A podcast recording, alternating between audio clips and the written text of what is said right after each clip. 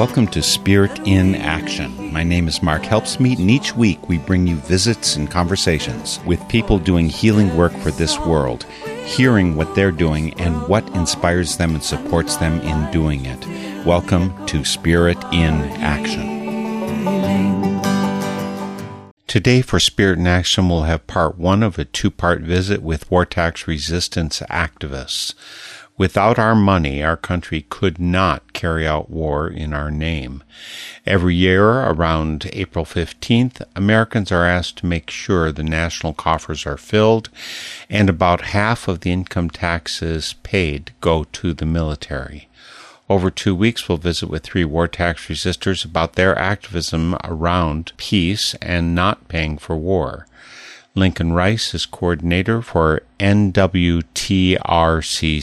that's the National War Tax Resistance Coordinating Committee. He's also active with Milwaukee, Wisconsin's Catholic Worker House, Casa Maria, as is our second guest, Don Timmerman. Many of Don's stories can be found in his book, Midwife of Grace.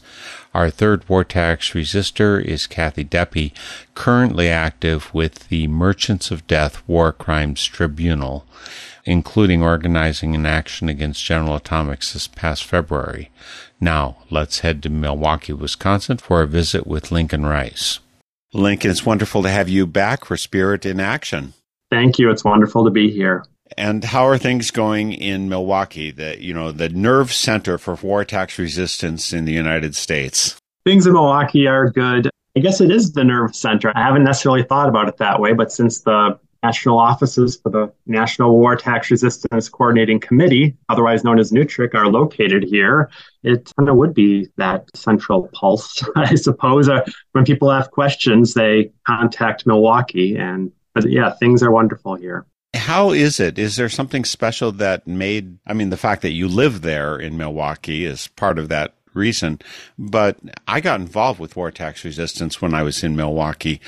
Is there some importance demographically or something to war tax resistance and Wisconsin? So the only reason that the main office for NUTRIC is in Milwaukee now is because I'm in Milwaukee and I'm the coordinator who kind of does most of the behind the scenes running of NUTRIC. Where previous to me, when the previous coordinator ran NUTRIC, she lived in Brooklyn, so Brooklyn was the main hub. So basically, wherever the coordinator is for NUTRIC, that's where the headquarters are. So it's a, a roving office. Is there any kind of a demographic map of war tax resistors in the U.S.? You know, we've never put one together, but I, I know that it's probably heaviest in the Northeast and on the West Coast. And then I'd say the Midwest and the place where there's probably the least amount of war tax resistors, at least that we know of, would be in the South. That's interesting. I've interviewed war tax resistors on Spirit in Action in the Carolinas, in California, in Massachusetts, obviously in Wisconsin too. Oh, and in, in Indiana, of course, too. So the conscience and military tax campaign, I think, was centered in Indiana. So I'm just wondering some about the demographics about people who pursue this as uh, one way to fight the war machine. What was your reason for getting connected to war tax resistance? It was a mix of coming into contact with the Catholic worker movement. I had read about the Catholic worker movement kind of just by accident, more so as a high school student growing up in Green Bay. I was into Catholic theology and just picking books off the shelf that looked interesting. And one of them happened to be Dorothy Day's autobiography. Then, when I moved down to go to college here in Milwaukee, where I ended up staying, I got involved with and ended up joining the Catholic worker movement here, and where there were war tax resistors who lived here. And it was a new trick. About a year after I moved into the Casa Maria Catholic worker, it was in November of 1999 that Casa Maria, along with some other local war tax resistance folks, hosted a NUTRIC gathering here in Milwaukee, which is how I met other NUTRIC people. But I say it was all of those things combined with especially the sanctions on Iraq at the time. I remember shortly after moving into Casa Maria, I didn't have a TV in my room at the time, but uh, one of my fellow workers had a little TV in her room. And I was chatting with her while the, she was watching something on PBS. And it was a Madeleine Albright interview where she was asked about the UNICEF number that UNICEF at that time had estimated that because of the sanctions, around half a million children had died in Iraq because those sanctions also affected the influx of medical supplies, the influx of computer components that would have fixed their water filtration plants, which weren't able to put out clean water. And she was asked, you know, were the sanctions worth all these deaths? And she responded, yes. and I just thought, wow, if this is what a high ranking person in the Clinton administration could say that these children's deaths are worth the sanctions in Iraq, then the, there's a problem with U.S. priorities. At what point did you assume the coordinator position for NUTRIC, for National War Tax Resistance Coordinating Committee? The links, by the way, folks, are on northernspiritradio.org. When did you rise to that position of responsibility? In May of 2018. So at that time, Ruth Benn, who had been the coordinator for the previous 15 years, decided to step down. And she likes to remind people she's not retired. She still does other. she she's an independent contractor who does lots of other work for groups, but they decided to step down from this role. And I had been in, like, my involvement with NUTRIC, as I said, went back to 99. And in the early 2000s, I was on their board for a period of time and I'd served on different committees. And so it was a group I'd come to really appreciate in a number of ways and appreciate the work they do and the people who are a part of it. And so when the opening came, I thought, well, you know, actually, it was kind of strange because normally I've only applied for new jobs when I didn't like the job I was currently in. but I, at the time, I was was doing some bookkeeping work for a nonprofit on the south side of Milwaukee that and I really enjoyed the office there and the people and you know they were doing outreach for a community that was kind of a 50-50 mix of English and Spanish speaking and doing lots of wonderful work but but I knew this was a type of position that only opens up every once in a while and to be able to be in regular contact with people dedicated to peace from all over the United States is was hard to pass up. Well, let's talk about some of the nuts and bolts of the work of war tax resistance. Right now, we're in April of 2023, and each year there's activities, actions to raise public awareness to war tax resistance because tax day being April 15th, we each know that we have to focus on our taxes and here's what we've got to give to the government for what the government's doing. And typically that means that 50% of that money that we pay in goes to pay for military and we don't want to pay for war. I mean, if, we, if people consciously said, which kid am I willing to buy the bullet to kill? Or which bomb am I willing to pay for to kill these 20 people, including these children and their mothers and so on. And people, the headlines go to the people who are Al Qaeda leaders who got killed, but we normally ignore the 90% of people who are collateral damage who get killed. So there are actions each year I got involved with war tax resistance 1981 and 1982 was my first year acting as a war tax resistor in Milwaukee, where you're living, although I'm four hours away by car. Don Timmerman came to our group with an idea for an action, and he said he had seen somewhere else where that someone offered to pay their tax bill, their federal tax bill, with food instead of with money, and that the food could not be used to kill people. So on that day, I was the point person for that because I had I only owed 80 some dollars in taxes and we gathered over $200 in food and we offered it to them. And so the headlines in the Milwaukee Journal, IRS given food for thought. and two of the three major news stations there in Milwaukee had it on the TV. My dad called me up the next day and said, "Did you hear about some asshole named Judkins who he he was a proud veteran of Korean War." Anyway, and this was because of an idea for an action that Don Timmerman gave to us. The IRS in this case, my case, refused the food and so we promptly took the food to a food bank instead. So we fed human needs instead of feeding the war machine. Could you tell us a little bit about some of the actions happening this year that are going on across the U.S.? Sure. And yeah, just a reminder for folks if you want to see the most updated list of actions, yeah, NUTRIC's website, it's our acronym nwtrcc.org, or if you Google war tax resistance. You'll see the list there, but you know, uh, people do a lot of different types of actions. One that comes to my mind right away, I know on tax day itself, which this year is Tuesday, April 18th. There's a group of folks in Tucson who are going to be going to the headquarters for Raytheon Missile Systems and having a peace vigil there. And their reasoning for doing their tax day demonstration there is that the weapons that are made there have actually been found by their serial part numbers at the scenes of murders of mass destruction in different parts of the globe one of the ones that they're advertising, kind of one of the more horrific ones, is that this Raytheon plant in Tucson makes smart bombs, and one of their smart bombs was confirmed to have killed 20, at least 23 people at a wedding in northern Yemen in 2018. So it's you know they go there because they can actually trace from that plant you know innocent people who've been murdered by weapons made there by people you know U.S. citizens. And this relates to what I said that in fact most of the people killed by our weapons are so-called collateral damage.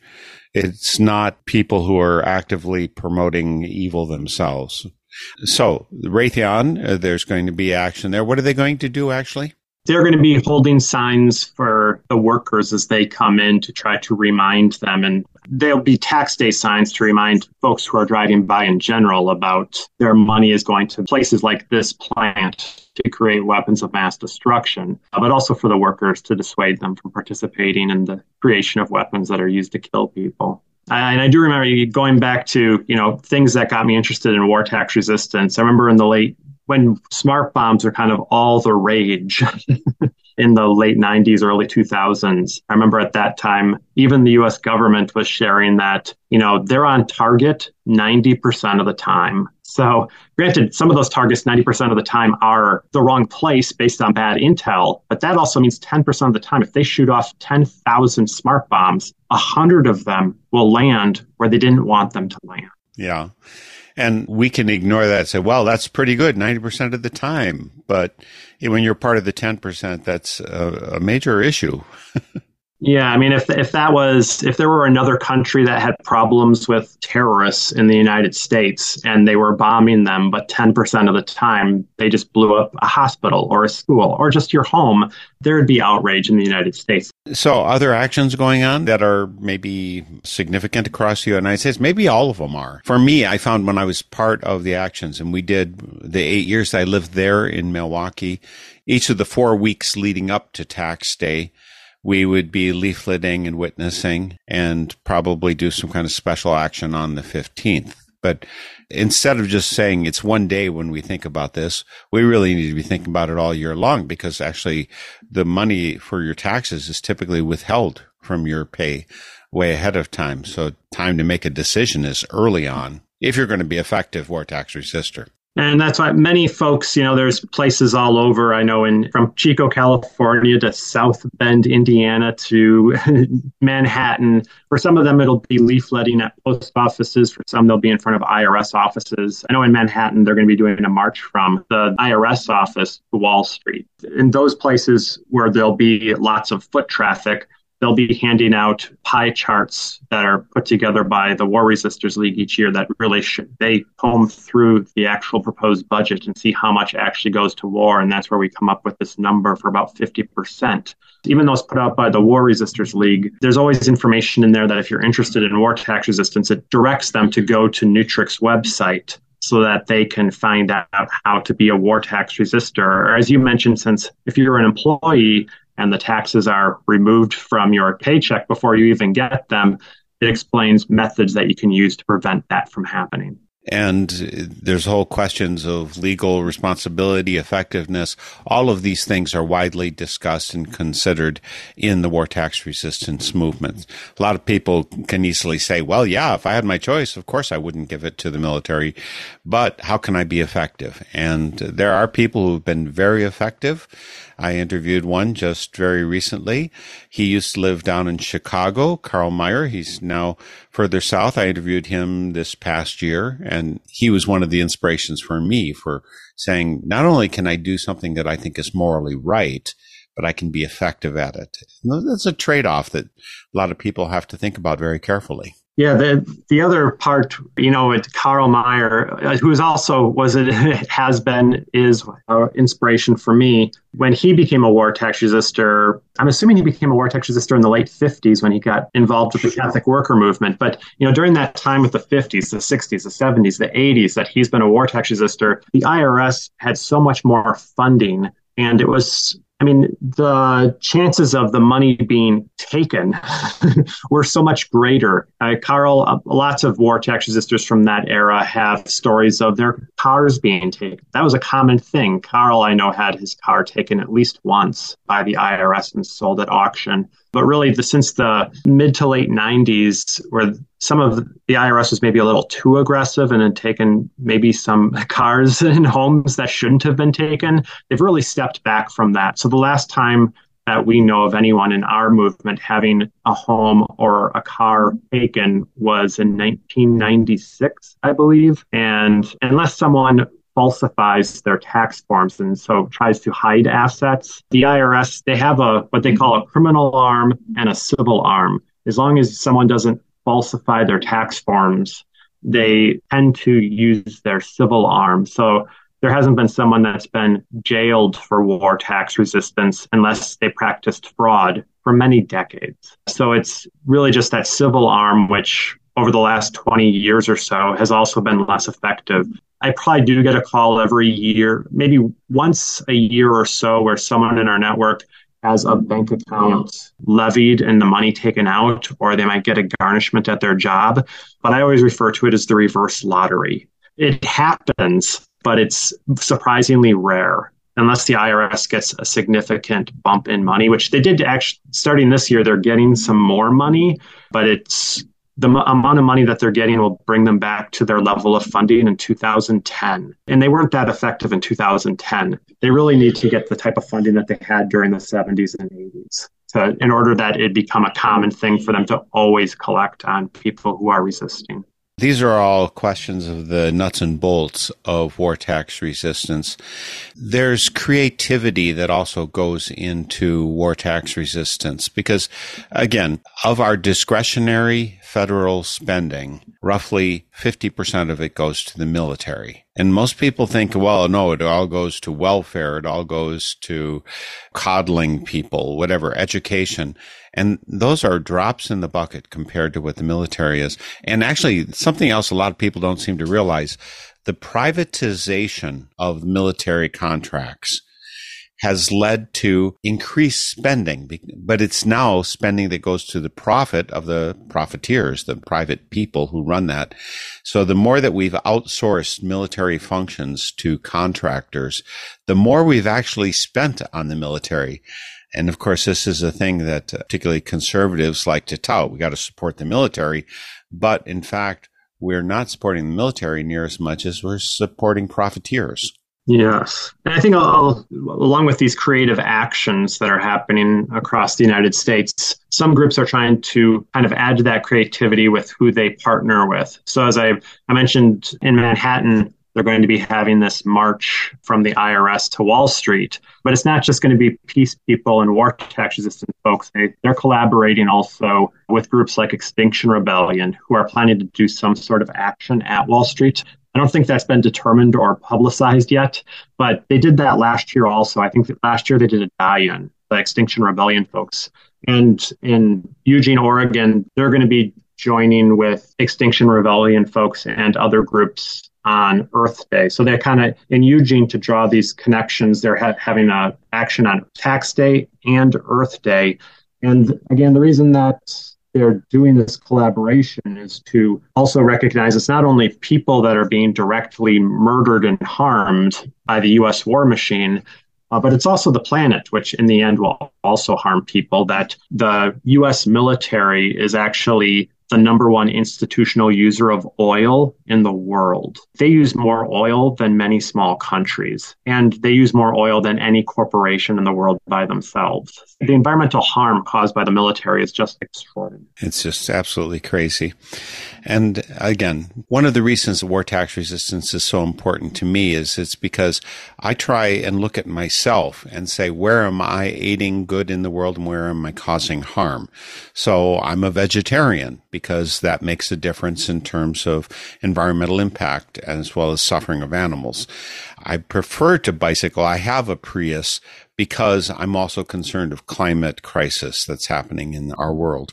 It's not only what I get others to do, but it's what I do. And hopefully, if everyone was introspective about such things, they will make a choice that will be better for the world, that is more compassionate, which is more world healing, which is, of course, what Spirit in Action is all about. Are there any other actions that we should talk about, think about, the actions in the past that have been inspirational, innovative, creative from your point of view? I know it's kind of a mix. Uh, there's in Milwaukee, I was inspired by an action from last year in San Diego. So th- there's often been a phrase among peace people, something to the effect of, you know, it's at your high schools for, you know, human needs, there's often this need for a bake sale. And so there's often this quote that's something to the effect of longing for the day when the military is so strapped for cash that they need to have a bake sale. And so uh, San Diego, which is part of the Southern War Tax Resistance Group, they had a bake sale last year, which kind of in big letters on their banner said bake sale for military, and then slightly smaller letters victims. And I just thought that's pretty creative. And I knew here in Milwaukee, we used to, as you know, go to the IRS office every year and they keep moving the IRS office. A few years ago, it had been in kind of this blue federal building on the second floor, and but there was a lot of foot traffic. So when I first came to Milwaukee and joined the Milwaukee War Tax Resistance Group in the late 90s, a bunch of us we'd protest outside for a little bit, hand out leaflets, and then a bunch of us would go up the stairs and try to give letters or something symbolic to the IRS employees. And at that point, we are usually arrested by the Milwaukee Police Department and taken to downtown, the downtown police station. But then they move to this other building where they're on the third floor and there's absolutely no traffic. We went out there one year and we're just like, this is for ourselves and the IRS employees because no one's around. It was a the other place had been a lot of other there were many offices there with a lot of traffic so now we've been going to the Army Reserve Base on the northwest side of Milwaukee.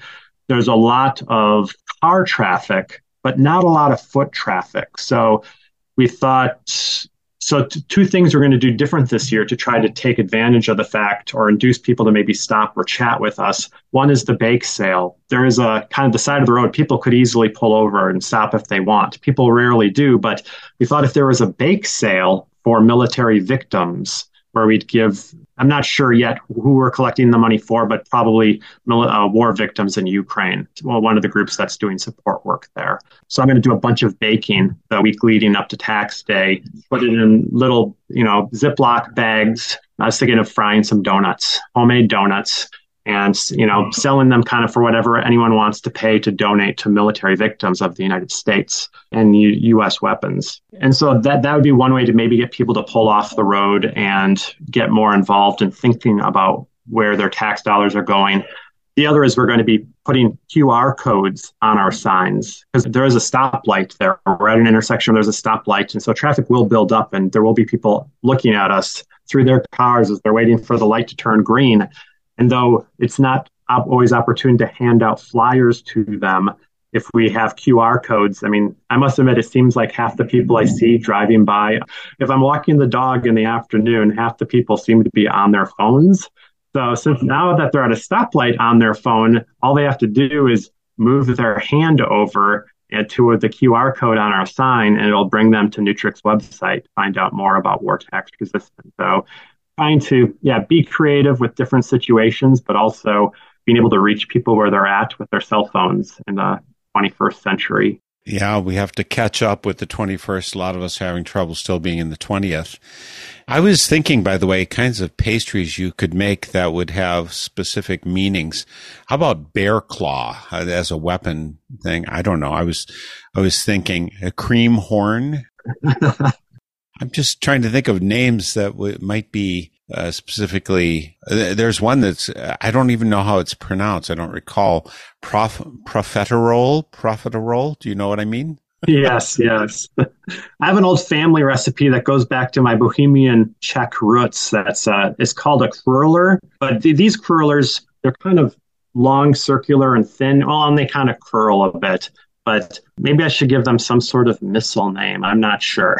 they they'll kind of look like twisted missiles. Maybe maybe twisted missiles.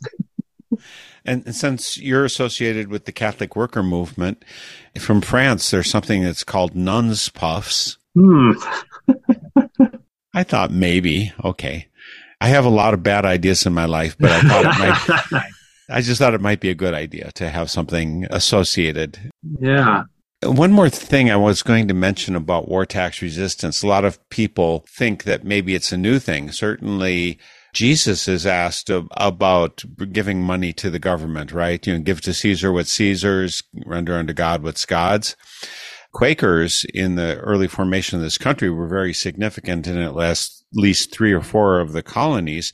And so when they were still colonies, not independent nation, the government in England would ask for funding for the wars that they were doing. And so, in a number of cases, and particularly Pennsylvania was uh, a very important case because Quakers were so influential in that province, now a state.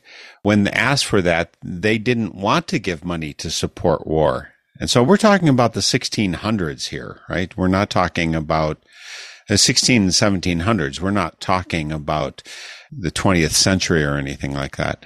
And so they would sometimes make various actions, refuse, in other ways resist paying for war tax resistance as a colony. So the idea of war tax resistance is not at all new. Uh, it's just that we've been more and more distanced from what our government does because we're not aware of the fact that I pay a dollar and that dollar pays for a bullet that kills this child because we get distance from the effects of our money being spent. We tend to not think about war tax resistance, perhaps. And I want to thank you and all the people of Newtrick and all the war tax resistors across the country for trying to raise up consciousness so people make decisions that are in line with their own values. Thank you, Mark. This has been wonderful. And yeah, yeah and there, as you're right, there's this long history that goes back almost any civilization that we have enough records from. We can find examples of war tax resistance. And the Quakers have a long and proud history, though the earliest recorded example of war tax resistance in the United States, I believe, was in Pennsylvania, but it was actually performed by an Algonquin tribe that the Dutch settlers were trying to tax them to build a military fort and they realized this military fort will probably be used against them at some point, and they refused to pay for it. Uh, so that you know, the, the Algonquin tribe in, that happened to be in modern day Pennsylvania is our earliest recorded example in the United States, then followed by a long, proud history of Quakers. Well, I do hope our Spirit in Action listeners consider how they live out their concern for the world in their lives, make choices and support other people in doing that. So thank you again. Again, we've been speaking with Lincoln Rice, who is the coordinator for Newtrick. Newtrick is the acronym for the National War Tax Resistance Coordinating Committee. And so their website is nwtrcc.org. The link's on northernspiritradio.org. You can simply Google War Tax Resistance. You'll get their website. Thank you so much, Lincoln. Thank you, Mark. Folks, Lincoln has also helped me connect up with a couple people I both uh, who I know who I've interviewed before. So pretty shortly we'll just we'll start talking to Kathy Deppe and Don Timmerman. But before we talk with Don Timmerman, I want to remind you this is Spirit in Action, and our wonderful, rich, and amazing website is northernspiritradio.org, where you can connect to and listen to all of my Spirit in Action Song of Soul guests for the past almost 18 years. When you listen, remember to post a comment because your voice and your input truly matter. You can also help make Northern Spirit Radio sustainable with your donation. We count on you, not government or corporations. You know who else depends on you? The community radio stations that carry these shows, and that's something between 35 and 45 of them. And their work is so very valuable that I'm hoping that, first of all, you help them out with your hands and wallet. Right now, we're over to our second of our three guests of this two part series on war tax resistance. Next up, also in Milwaukee, is Don Timmerman. Don, what a delight to hear you after probably more 40 years or something. We haven't talked. Yeah. Well, thank you for interviewing me. You were part of the Milwaukee War Tax Resistance Group that I joined in 1981. In 82, my first year as a war tax resistor, I got to be the figurehead for what we were doing with an idea that you came up with. I related it when I was talking to Lincoln.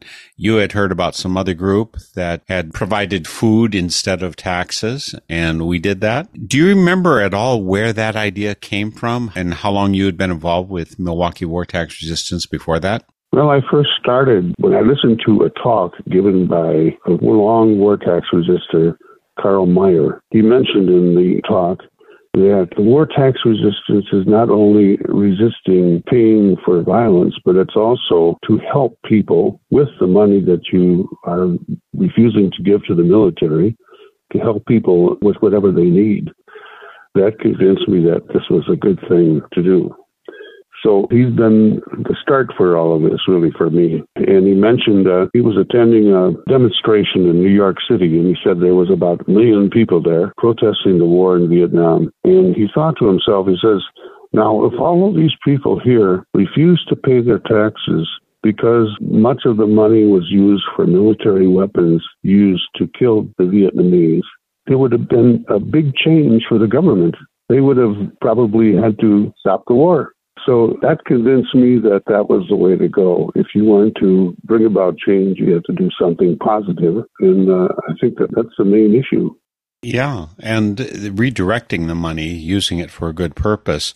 I was there in Milwaukee, part of the War Tax Group, when I think we had him come and speak to the group in Milwaukee. And I interviewed him, by the way, this past year. I interviewed him about his life memoir. Oh, good. And one of the biggest points is so if you take away $500 million from the military, well, that's a drop in the bucket considering how big their budget was over $850 billion this year. Yeah. But if you take $100 million and you give it to the homeless, you can eliminate homelessness in some major cities throughout the country.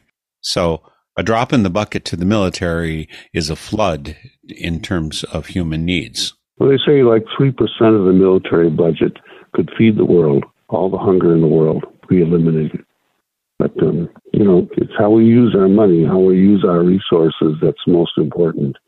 And if we're nonviolent, we cannot by any means use money for doing violence to others. So, I mean, that's part of the Catholic worker movement, of which I'm a part of, is that we live out nonviolence in word and deed.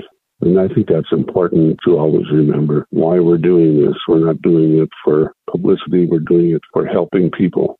Which came first, the Catholic worker or the war tax resistance for you? The Catholic worker came first even though I've known you all of these years, I don't think I've ever heard about your history with Catholic Worker, with that part of activism. Could you share that with our Spirit in Action listeners? I came back from Africa. I've been working in Tanzania, East Africa. And I came back in 1972. I saw a cousin of mine at Marquette University who was practice teaching there.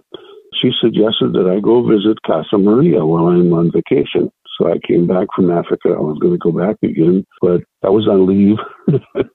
and so she says, Yeah, stop by Casa Maria. I think you'd enjoy that. One day I was going to go to visit my relatives in Dubuque, Iowa, but it was raining like cats and dogs, and I could hardly see it with the car. So I stopped and I says, What am I going to do for today? And I says, I know. I'll visit that Casa Maria that uh, my cousin was talking about. So I went there. I introduced myself. I said, I'm uh, Don Timmerman, and I'm coming to learn more about what you do here. Gene Burns was the person that was there. He, he was by himself, pretty much, running the house. And he begged me. he must have talked to me for an hour or so, begging me to stay with him because we he needed help. And he was getting burnt out, and he wanted someone to help. So I I understood what they were doing. They were offering hospitality to the homeless and giving food and furniture and items to the poor to help them survive. So I started in 72 and I've been with it up until today. So you didn't go back to Tanzania? No. What had you been doing there? Well, I went over as a seminarian. I had joined the Salvatorians, which is a religious order, and uh, they asked me what I would like to do as a priest, and I thought, well, I guess I would like to go to the missions, you know, to to go to another country and proclaim Christ. I guess they said, okay, this has never been done before by us, but we'll take our chance and we'll send you to a mission in Tanzania, East Africa, Nachingwea Diocese, where our priests are there, and the bishop is a Salvatorian. So uh, yes, we can make that work. So I went there as a seminarian. I just finished my philosophy in Marquette. So I went to Tanzania, the Nachingwea Diocese, and they put me to work helping with the parish and so forth. One of the things that happened to me in Nachingwea was I was talking to the people about Ujamaa, which is the philosophy of the President Nyerere, who was president at the time. I was talking to people, asking them how I was working and how I think it's a very Christian way of acting and so forth. And all of a sudden, military people were surrounding me, and they walked me through the town, and they took me to a place. I think it was a military barracks, and they questioned me for a long time there in the hot sun. They asked me all kinds of questions, and fortunately, I knew Swahili because I had went to Duquesne University to study Swahili. So they asked me a bunch of questions, and then they says, "Well, we're going to put you in this jail for now. And there was a bamboo sticks in front instead of bars. There were bamboo, and it was a clay floor, and there was nothing except uh, maybe just a hole there, I suppose, to go to the bathroom. But they kept me there for quite a while, and then all of a sudden, this little boy comes up and he says, "I've seen you at the mission."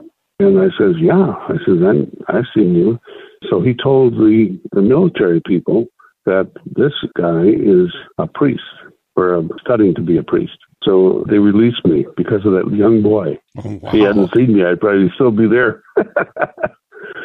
but anyway, then they brought the priest from the parish, and the guy was a Polish priest, just knew, just had come. He didn't know Swahili that well, but he was able to point to me and say, Yeah, I know him. And so they released me on my recognizance, I guess.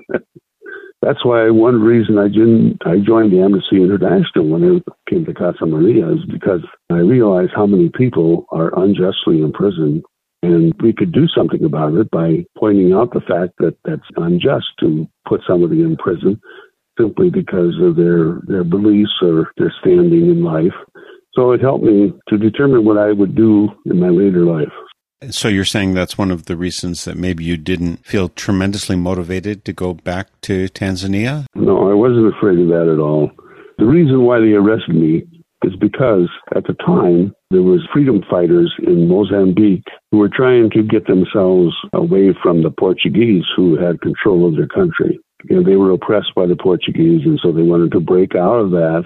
And so when I was arrested, they thought I was a person who was Portuguese who was trying to solicit help to fend off the ones who are resisting, the ones who want to create freedom for their country. So that was why I was arrested. It had nothing to do with my criminal activity. It was it had to do with uh, that they thought there was a number of the Portuguese who were trying to solicit help for controlling the resistance. So, speaking of criminal activities, it seems to me that you've gotten into a lot of that over the last 50 years. That is to say, usually it's fighting for civil rights or good in one way or another. As a matter of fact, I remember at the first time that, again, I was involved in war tax resistance myself, you were part of that group. I believe you brought the truck with the food that we hauled off afterwards to go to a food pantry. But one of the things they had insisted upon was that we not take any literature with us into the IRS room. We were by the government building in front you had come to clearness that you would be willing to go in and distribute literature inside about war tax resistance issues, about justice and violence and the portion of the federal budget going to the military. So you tried to slip past and get inside and do that, and they hauled you away. They didn't arrest you that time, but I think Don Timmerman has been arrested a number of times. Is that, do I speak truth there? Yeah, over a hundred times over a hundred times. What a rap sheet you must have. Any arrests that you're particularly proud of, uh, or particularly happy, or maybe were influenced by? I'm proud of all of them. I am very happy with all of them because we can remain silent when injustice is happening, but when we remain silent, we're cooperating with the injustice. So we have to speak out. We have to go up against the people that are doing the injustice and demand that they practice justice. One of the things too with, with tax resistance is you're always in jeopardy of having the IRS getting on your case. Well, it just so happened that I was working a night shift because I had to get some money for Casa Maria too. So I worked nights and I worked at a Lutheran social services placement for boys who were criminally charged, kind of like a halfway house. I went there and I was working, and then all of a sudden the IRS sends me a letter saying that I haven't been paying my federal taxes. I told them why I wasn't doing it, and uh, they says, "Well, you can't do that." And now they started garnishing my wages. And the first, they were taking all of my wages, and then they took. I pleaded with them to give me some money because I had to support my two kids at the time, and, and I had to support Casa Maria. So uh, they allowed me to have some money, but it was never enough. I think they allowed me like $150 a month, but the rest of it they took. I tried to get it back. But I was unsuccessful. I tried to get Lutheran Social Services to say that I was okay, you know, that I was giving the tax money to Casa Maria. It was a nonprofit group. They didn't uh, accept that. They kept taking the money. They said I owed $15,000 or something in past taxes or something, but I never really kept track of any of that because I wasn't making any money. you know, I was volunteering my time at Casa Maria. I wasn't making a dime. and they were charging me for, you know, with penalties, this tax, and I couldn't believe it. And even though I explained why I was resisting taxes and why I wasn't paying, they still didn't accept that. You mentioned, Don, that you were seminarian while you were in Tanzania. You came back. You got convinced in 1972 to be part of Casa Maria, the Catholic worker house in Milwaukee. Does that mean you did not finish up your priestly training? No, I finished up four years in Tabora, Tanzania. It was a major seminary. We taught theology. It was uh, Kipalapala. It was a school for the indigenous people who wanted to become priests and who would study theology. So I, I was allowed by the bishop to go there. And they explained to me that there'd be no exceptions for me. You know, I had to live like the rest of the students lived. And so I did. I ate the same food and I slept in the same building and all of that. And then I was ordained. I was ordained by Cardinal Rugambwa, who was the first cardinal in, in Africa. My first mass was celebrated in Lukuledi, which is the first mission that they sent me to. So that I was a priest, yeah. When I came back from Tanzania, I served about three years as a priest on the diocese in Lukuledi. And then I came back for leave, like I said. That's when I came across Casa Maria and all this started. You mentioned having children, and I assume that I mean somewhere along the way you lost your status as a priest. I don't I don't know exactly what that's called. No, no, no, no, no. I, I when I was in Casa Maria, I married one of the workers there. We had a couple of children together, two girls. I supported them, and that's why I was also I was I was concerned that I I knew to support the girls, so I needed to have the money to support them. And if all my money was taken by the IRS, I wouldn't do that. but anyway, yeah, I was married at Casa Maria. We had two children. And she divorced me because she had problems, psychological problems, it turned out.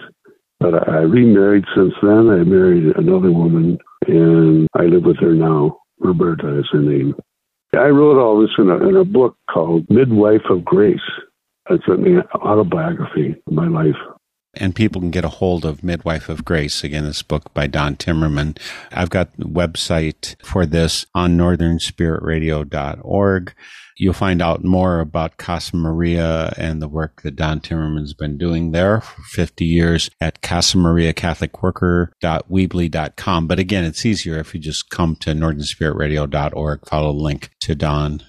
But let's talk a little bit more, Don, about war tax resistance what you're doing this year, what you've done in past years. Again, it was 41 years ago that you and I were part of the group that were witnessing against payments of taxes for war as part of war tax resistance in Milwaukee.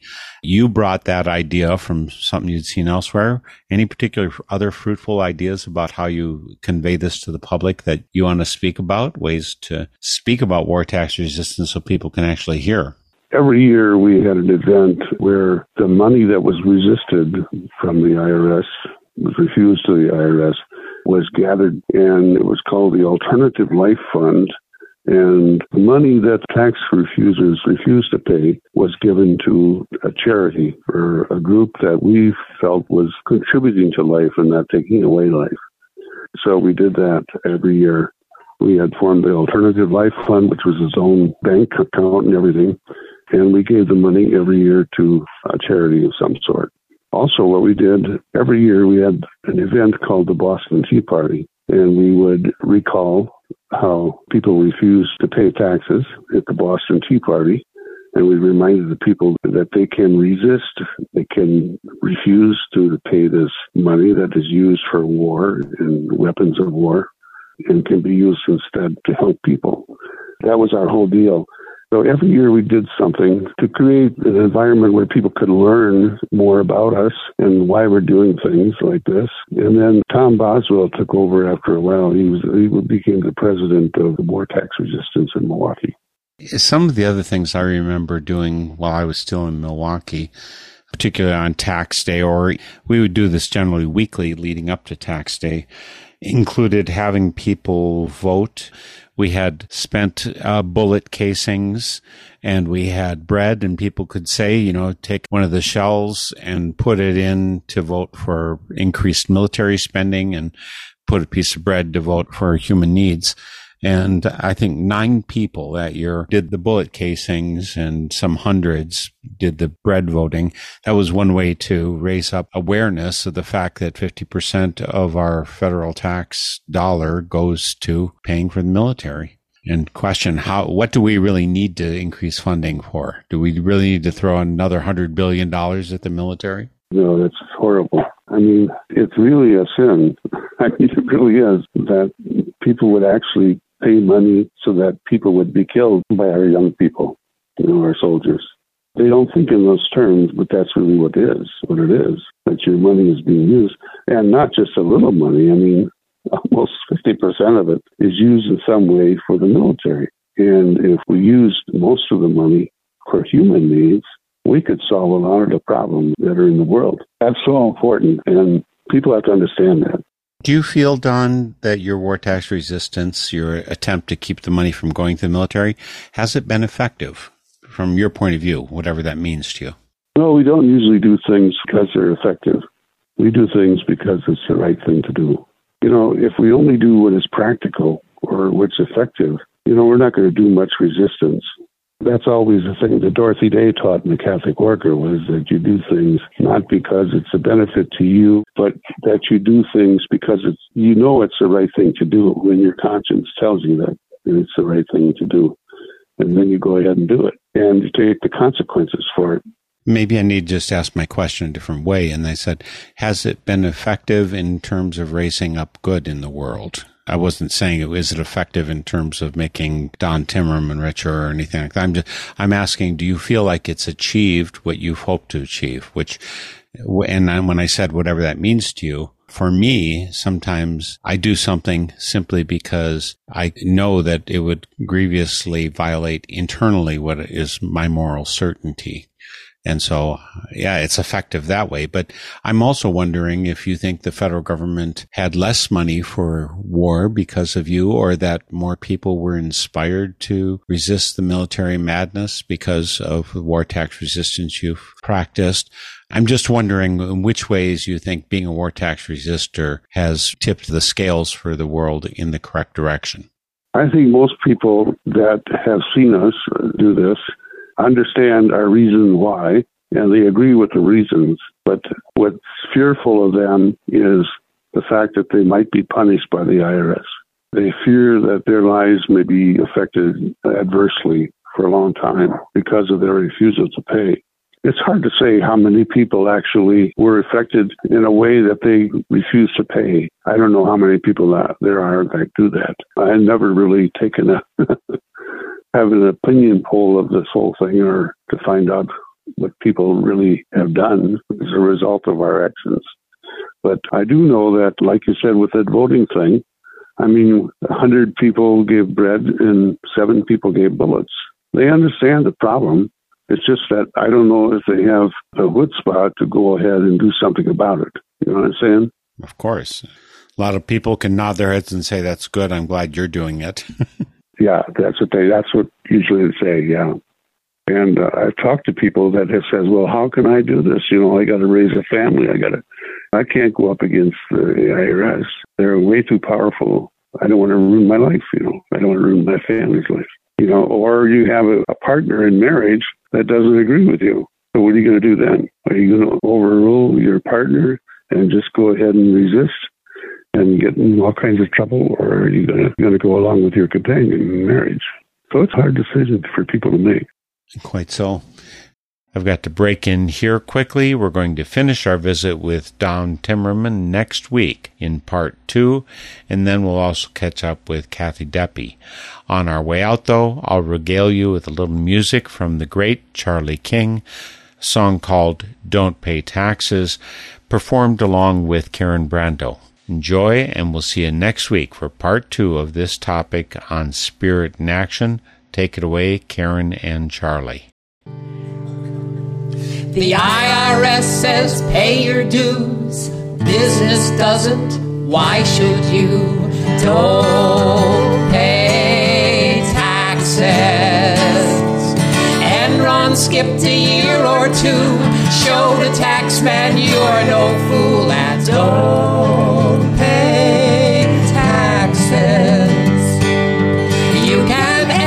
yearly aggravation. Just pretend that you're a corporation and tell them that you're working hard, drilling oil wells in your yard. Don't pay your tax. A package you don't want or need arrives this April, COD. Don't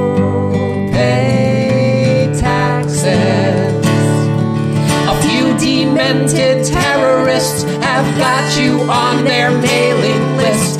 Don't pay taxes.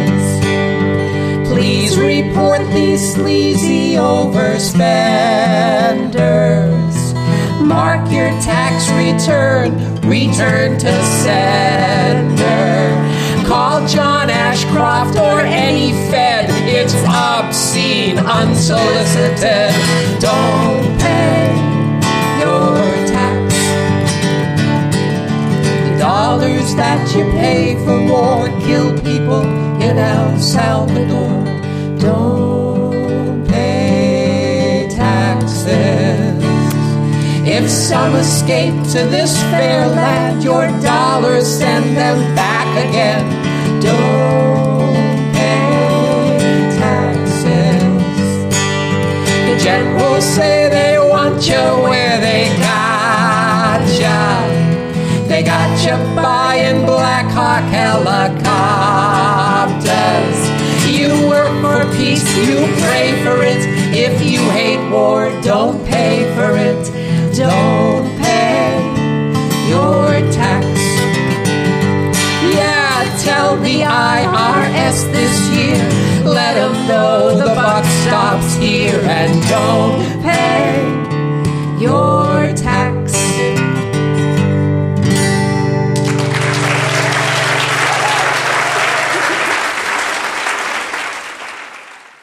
The theme music for this program is Turning of the World, performed by Sarah Thompson. Check out all things Spirit in Action on northernspiritradio.org. Guests, links, stations, and a place for your feedback, suggestions, and support. Thanks for listening. I'm Mark Helpsmeet, and I hope you find deep roots to support you to grow steadily toward the light. This is Spirit in Action. With every song, we will move this world along, and our lives will feel the echo of our.